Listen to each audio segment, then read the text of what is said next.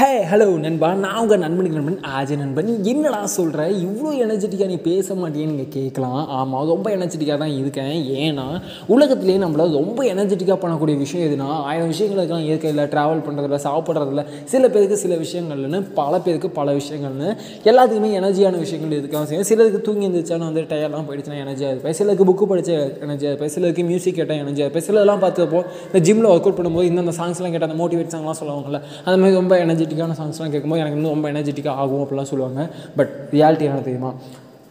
ஒரு நாலு நண்பர்கள் கூட எந்த ரீசனுமே இல்லாமல் இஷ்டத்துக்கு கலாய்ச்சிட்டு ஃபன் பண்ணிவிட்டு அடி போட்டுக்கிட்டு இருக்கிறோம் பார்த்தியா அதுதான் உலகத்திலேயே மிகப்பெரிய ஹாப்பினஸ் அந்த ஹாப்பினஸ் வந்து அந்த எனர்ஜெட்டி வந்து எப்பயுமே வருது உங்களுக்கு உடம்பு சரியில்லாமல் கூட இருக்கலாம். நான் பசங்க கூட ஃபன் பண்ணும்போது இது எனர்ஜி வருவாங்க இட்ஸ் அல்டிமேட்டுங்க உலகத்திலேயே அந்த மாதிரி எனர்ஜி அது எந்த இது இருக்கும் அதாவது அப்படின்னு சொல்லலாம். சரி ஓகேடா அவ்வளோதானா அந்த நண்பர்களுக்கான பவுது அப்படின்னா?